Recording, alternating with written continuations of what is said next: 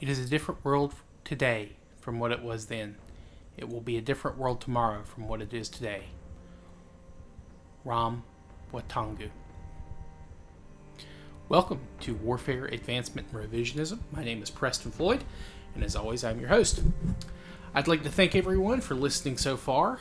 Uh, this week we'll be moving into Oceania and talking about the native and ab- aboriginal peoples who lived there at around 10,000 BC.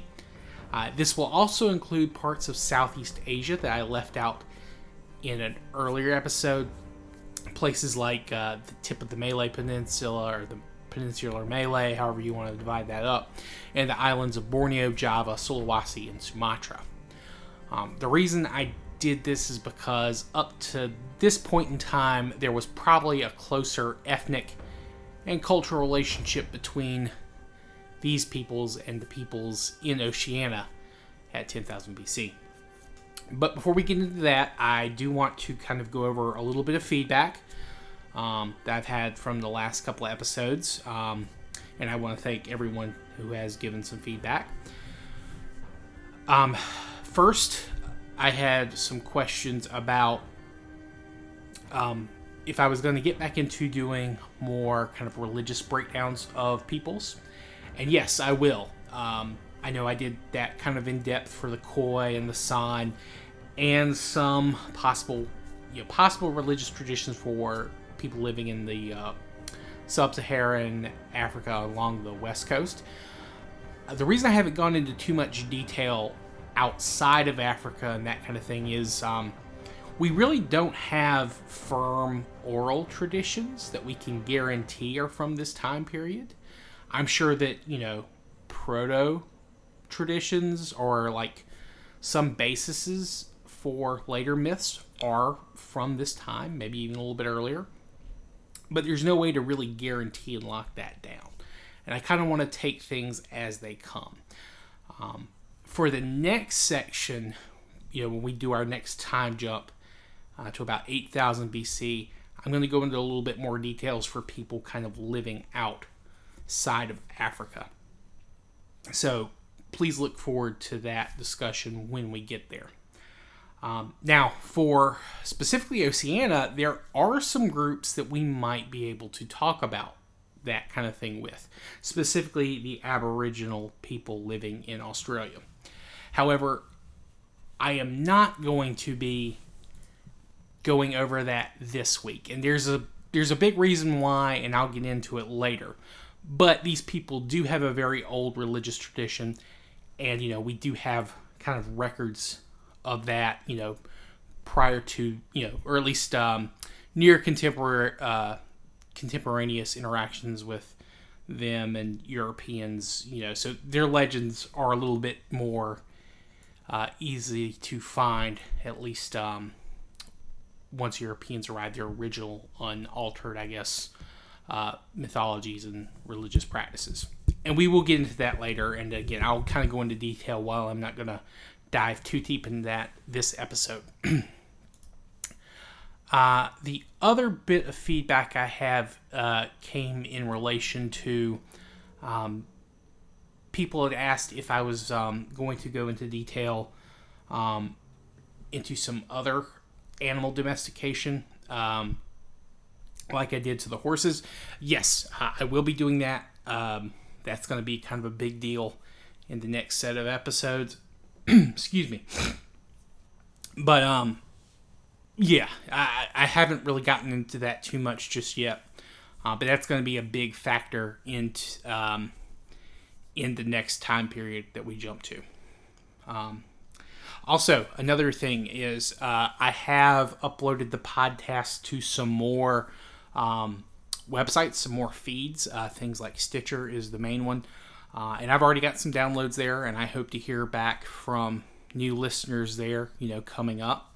Um, so please uh, feel free to reach out if you're an old listener or if you prefer one of those other platforms. Please check me out there. You might be able to find me at a better location for you, at least. Um, but that's a change where it's been uploading on Google Podcasts or RSS or Spotify.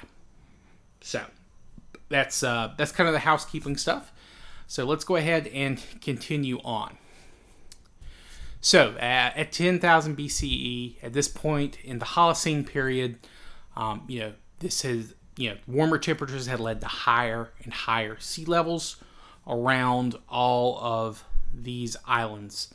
Um, prior to this time frame, uh, Borneo, Java, and Sumatra were all connected by by at least some extent to each other and to Southeast Asia, uh, where that Malay Peninsula juts out, and then you have those big islands Java, Sumatra, and Borneo.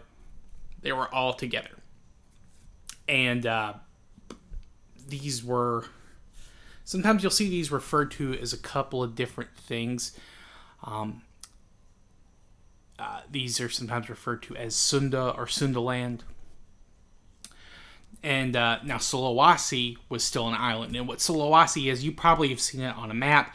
It's kind of that fo- that kind of curved or crooked X-shaped island, um, kind of dividing Borneo from, say, the Philippines or uh, Papua New Guinea, that that kind of thing. Um, so that is still kind of a big island that separates Sundaland from um, Australia and the other parts or islands of Oceania.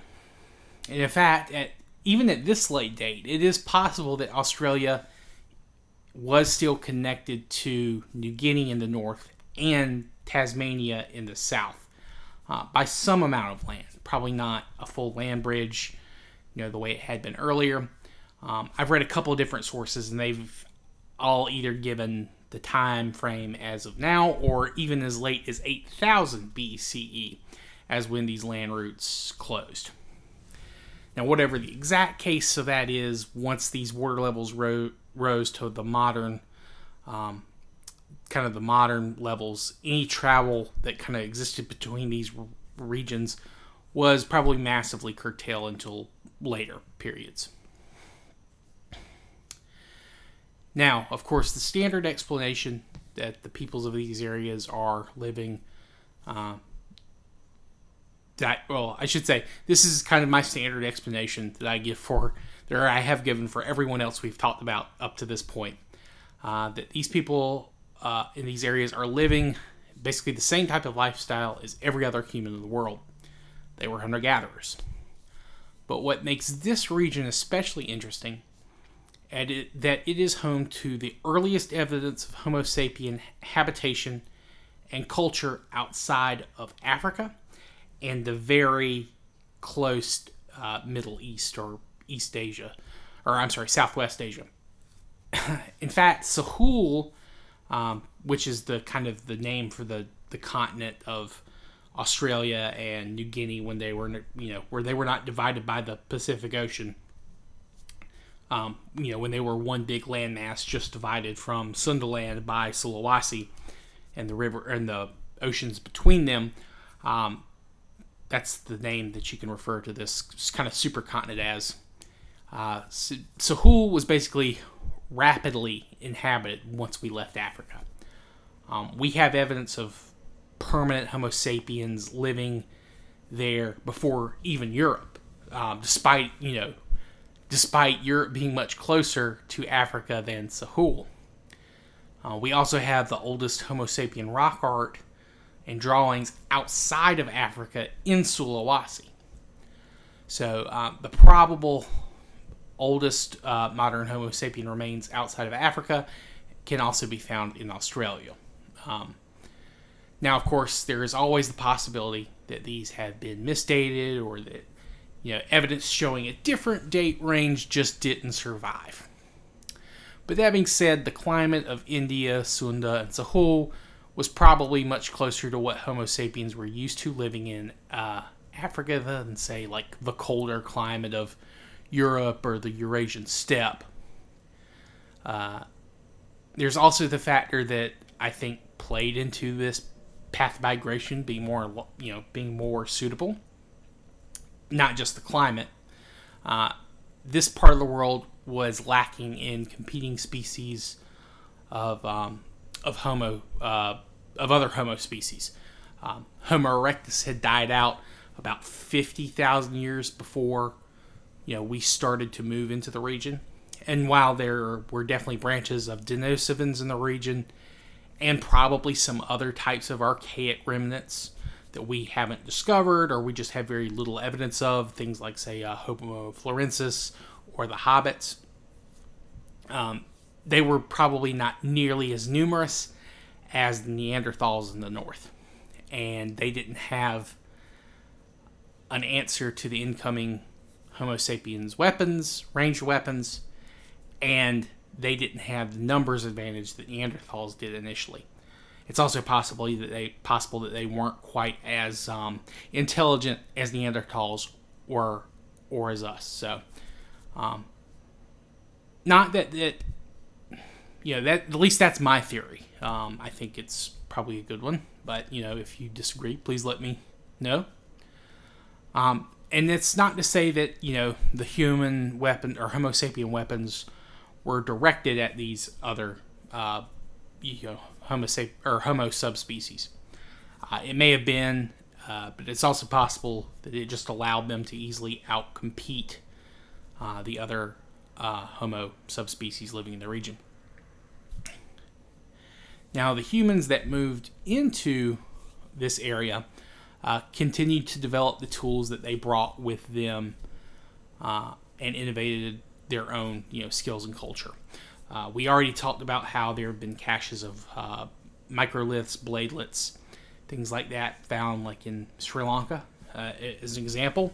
So you know that's around the same time period that this migration is happening. So you know the, you know they probably have um, you know at least some form of spear or throwing dart another uh, tool that they brought with them uh, and kind of developed on their own. Um, and it's one that most people probably think of when they think of, uh, you know, Indigenous Australians um, is the boomerang.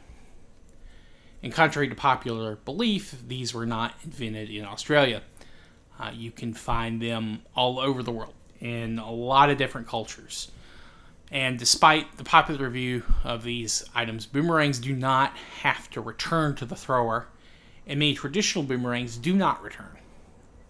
Um, it would be, you know, fair to say that, you know, they were, you know, um, that they remained very popular in Australia for a very long time, though. So this is something that it seems like the peoples in Australia were probably very good at using Sorry for the rough cut there. I had a alarm going off in our parking lot.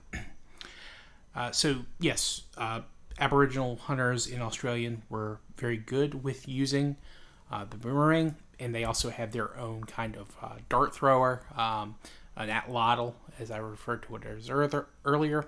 Uh, I think uh, the term that I've seen used the most is uh, Woomera, which comes from a language um, from one of the Aboriginal peoples that live in kind of South Australia, the uh, the Eora. Um, essentially, it's a you know it's it's basically a very heavy uh, throwing kind of um, counterbalance. It's, it's basically they use stones to help enhance their their spear throwing abilities. Um, one thing though that we're not sure about is um, and this kind of plays into why I'm not talking about Aboriginal um, religious practices at this point in time. Um, there is not evidence of bows and arrows uh, in Australia, and we're not really sure why. It could be that they had no need for them, that the, their boomerangs, their spears, spear throwers were more than sufficient to allow these people to hunt, um, you know, whatever they needed in Australia. So they didn't really need long range. It's also possible that the type of bows and arrows that were in use at the time uh, just didn't survive just due to the reason. They could be something made from very simple pieces of wood. They like not something like say a compound bow where you combine two different items or two different kinds of wood to create a stronger bow. Uh, they could have initially had, say, something similar to um, the bows used by the, the San peoples in southern Africa, where it's not very large and it's shooting very small, uh, almost dart tipped arrows, and you know they may not have had the type of neurotoxin that the San people used uh, in their hunting, so they may have just decided this wasn't worth it. Better use a spear, which maybe has less range but more power. Um, it's it's certainly possible that they had them and then just stopped using them because they didn't need them, and then that just fell out of use. In fact, I think later um, certain certain groups of the uh, Aboriginal people living in Australia even stopped using the boomerang. I think it said, um, I believe it was some of the ones in kind of like the more forested areas, and I believe it's the north of Australia, that they stopped using the boomerang for, you know, just because it wouldn't go through trees all that well. Um, you know, it get caught up a lot. So it's certainly very possible that they had bows and arrows, they just stopped using them, and they fell out of the, the record, and we just have nothing of that. and um, and it's something that obviously they could have reinvented if they needed it and then lost it again. That's kind of thing is not unheard of. Um, we'll talk about that when we get to kind of agriculture in uh, in Egypt. Um, things like uh, sickles fall in and out of use for a few, you know, altering centuries basically. Um, but that being said, so the reason I'm not going too much into kind of religious traditions of these people living at this time is that a lot of Oceania and Southeast Asia, like the Borneo, Malay, that kind of area, the islands basically of Southeast Asia and Oceania, is that the people who are inhabiting it at 10,000 BC are probably going to be replaced or out outproduced by a later wave of migrations coming specifically from tai- Taiwan. Um, there will be a numerous waves of people leaving uh, that area, and they will go to the various parts of um, Southeast Asia and meet up with the Southeast Asians that had moved into the area. Uh, form their own cultures. They will eventually go to, uh, of course, parts of the Philippines, uh, Sulawesi, uh, New uh, Papua New Guinea, and of course Australia itself. Um, and Oceania can kind of be divided into a few different regions: um, Micronesia, um, Australia, you know, and there's overlap between all these various regions. Um, now, that's not to say that they moved in and wiped out the people living there before. Um, there's not a huge amount of like genetic evidence, but there is enough to show that, at least in Australia's case, that you know there are definite um, early strains of other Homo sapiens and probably some type of as yet unknown other hominid. You know, probably a branch of Denisovan or maybe a branch of uh, Neanderthal or something like Homo florensis, something like that. Um, you know, there's definitely you know overlap. There's there's continuation genetically, if not culturally. So because I'm not too sure of this early culture, um, I, I, don't want to go too much into detail. Um, now I mentioned about the oldest remains of uh, modern Homo sapiens outside of Africa being found in Australia. As far as I can tell, it's an older article, but I haven't seen anything you know, kind of counter, you know, contradicting that.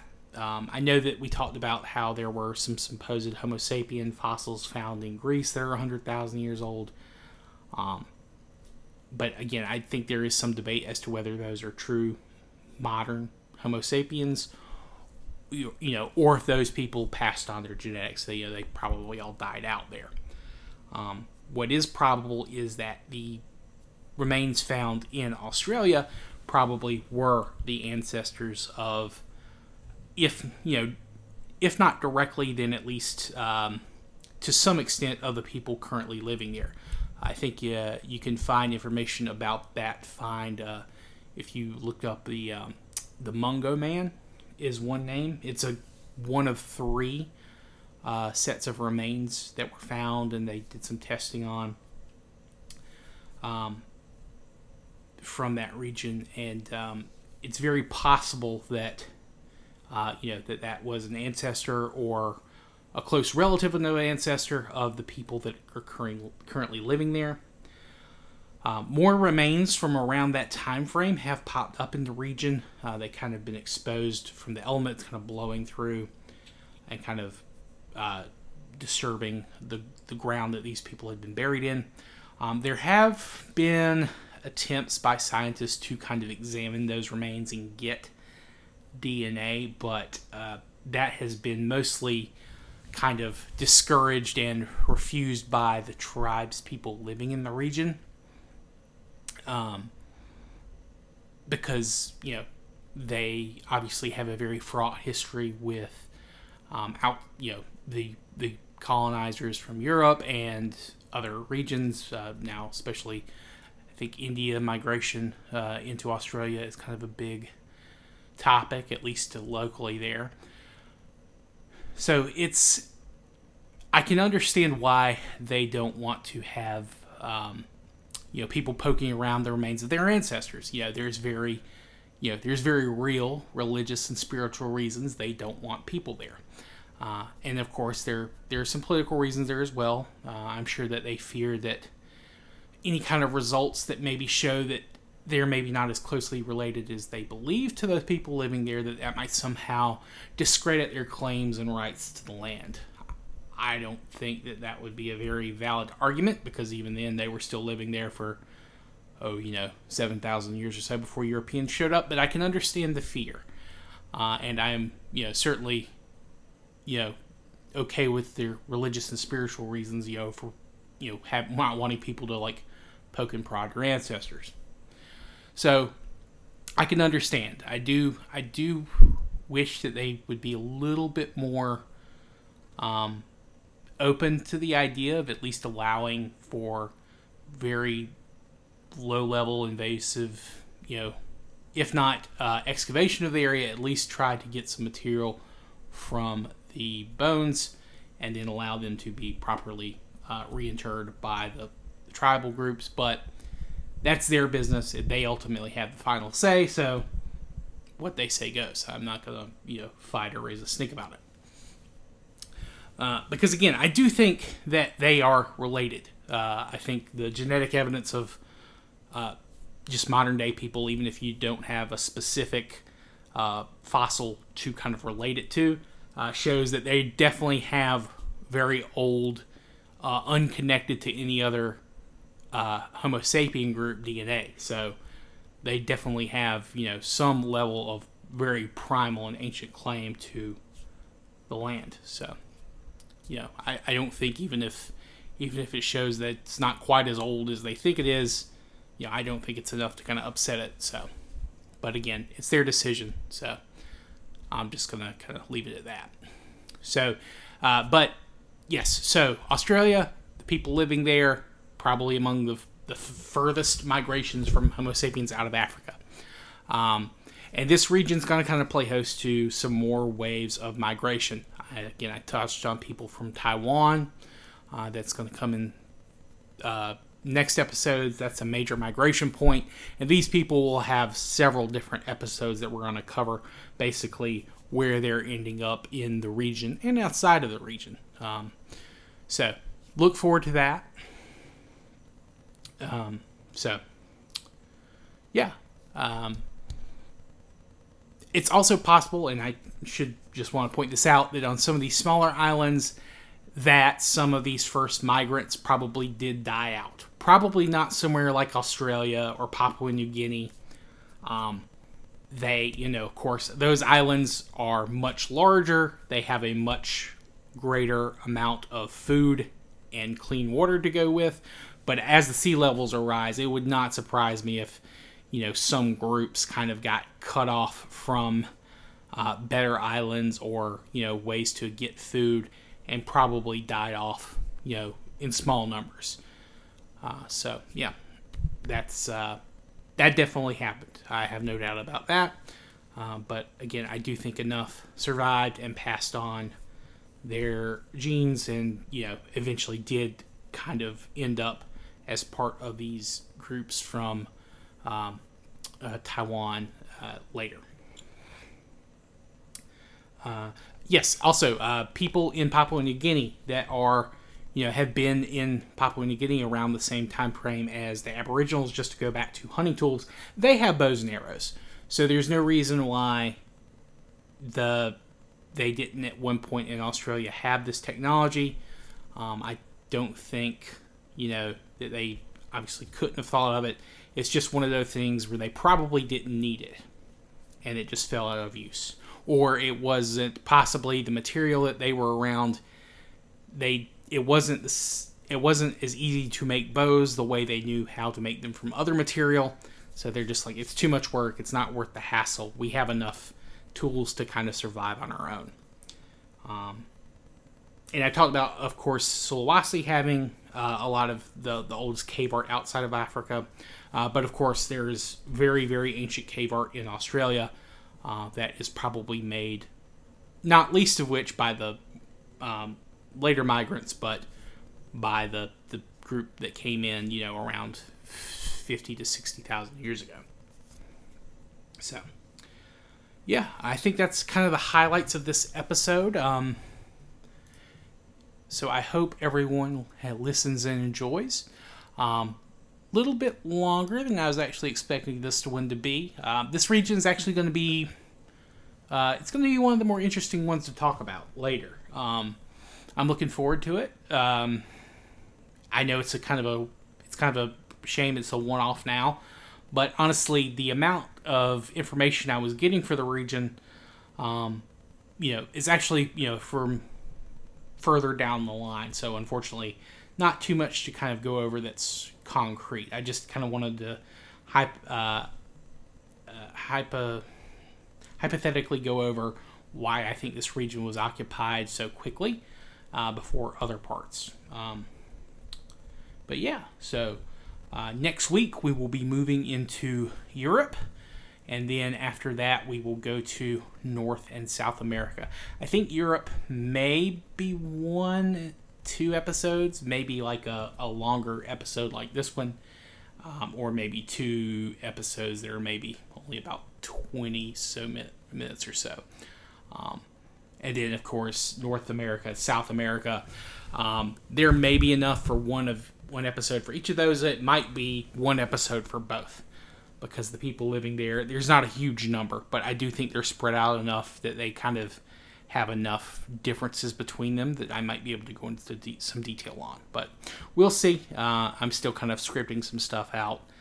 Um, but yeah, um, please, if you have any feedback, do not hesitate to reach out with me either on um, Twitter, which I will include a link in the episode description for you know any kind of uh, direct message that you may want to send. Uh, you can also give me feedback at waradrevpod at gmail.com uh, if you have any questions or feedback there. Um, also, please feel free. I think I have three kind of episodes for October for kind of our um, kind of fantasy horror uh, special episodes for that month. Um, while I, of course, kind of do a little bit more in depth research for the next section of the podcast. Uh, so I do look forward to hearing from some people about that.